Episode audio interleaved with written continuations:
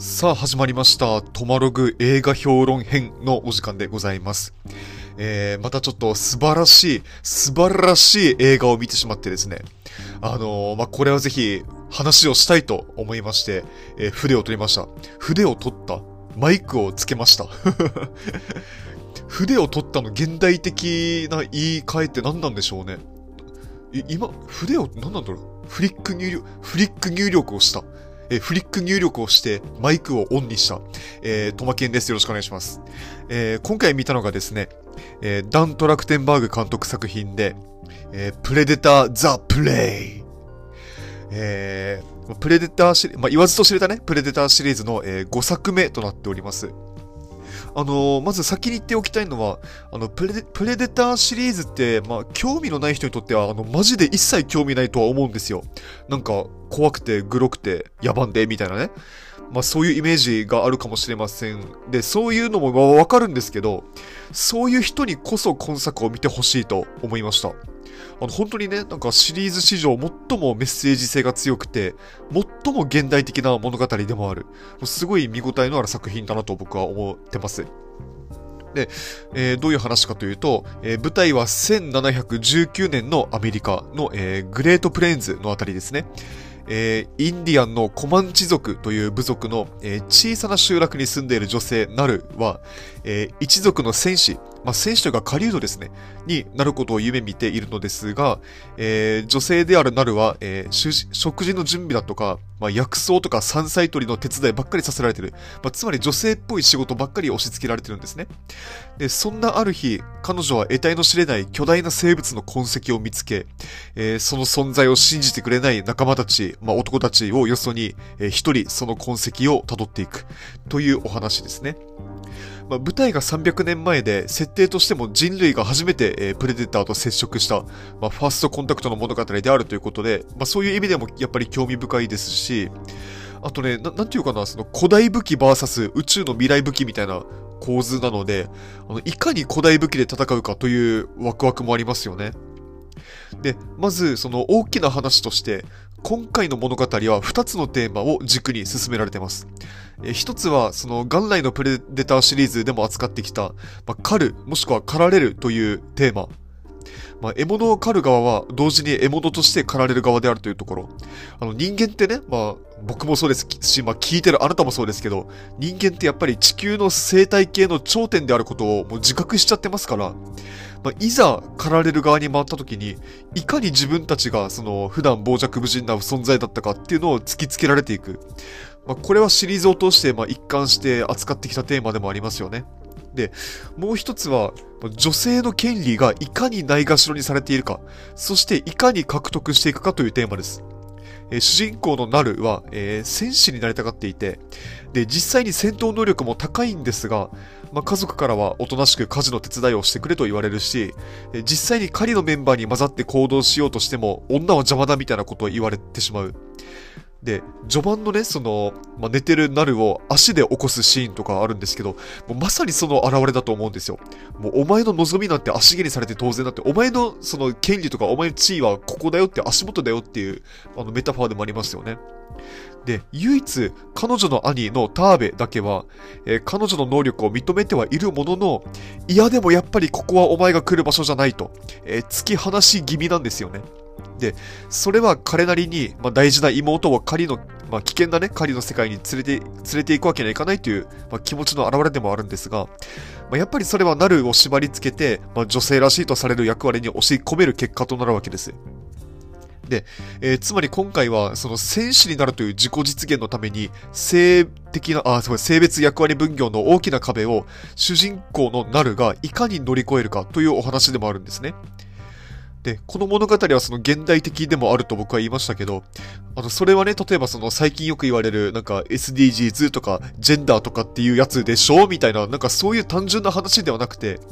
これはね、この現代のこの日本でさえ根強く存在する社会問題であって、みんなあんまり認めてくれないですけど、これ普通に差別なんですよね。差別問題なんです。だからこの物語も、そのプレデターシリーズ特有のかっこいいアクションシーンもたくさんありますが、扱っているテーマを、いかに正面から受け止めるかが、重要な気がします。で、ちなみになんですが、僕ね、その今作を見て、で、見終わった後に、僕、ある方の、この映画評論のブログを読んでですね、この映画の評論ブログを読んで、ああ、確かにな、面白いなって思ったのがあるので、ちょっと紹介します。序盤でですね、ナルがライオンを狩ろうとして失敗する場面があるんですけど、あれは実はライオンじゃなくて、クーガーという、その猫科の肉食哺乳類らしいんですね。で、そのブログを書いてる方はブログで、そのシーンについてこう言及しています。北南アメリカでは普通に生息している肉食哺乳類であるクーガーですが、実はクーガーはメスでも狩りをしますと。ナルにしてみれば、それは羨ましい存在であり、そんなクーガーに負けるというのは、自分の未熟さを痛感する屈辱的な体験であると同時に、自分の中の女性性との向き合いを突きつけられる暗示でもありますね。と書いてあるんですね。これすごい面白い視点ですよね。やっぱり本来ナルは女性ですから、狩るとか狩られるとかの以前に、その土俵にそもそも立たせてもらえていないわけで、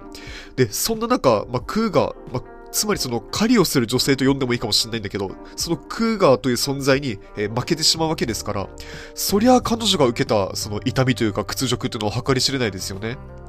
で、そんな状況でね、そんな環境の中で、これは現代においても、この映画においても言えることですけど、自分なりに自己実現を目指すということ、そしてその難しさ。で、これが今作において、この自己実現のために倒さなくちゃいけない敵がいて、その倒さなくちゃいけない敵がプレデターと社会、この2つの敵なんですよね。で、僕ね、この評論書いてるとき、これもどうでもいい話なんですけど、プレデターというその目に見える敵と社会という目に見えない敵みたいな言い方をしようとしたんですけど、考えてみればプレデターって光学迷彩で目に見えなくなるっていう特徴もあるので、それはそれでね、ある意味なんか示唆的な表現ですよね。ちょっとね、変な解釈ですけど。そしてね、彼女が謎の存在、プレデターを追うために、いよいよ一人で追跡に出るシーンがあります。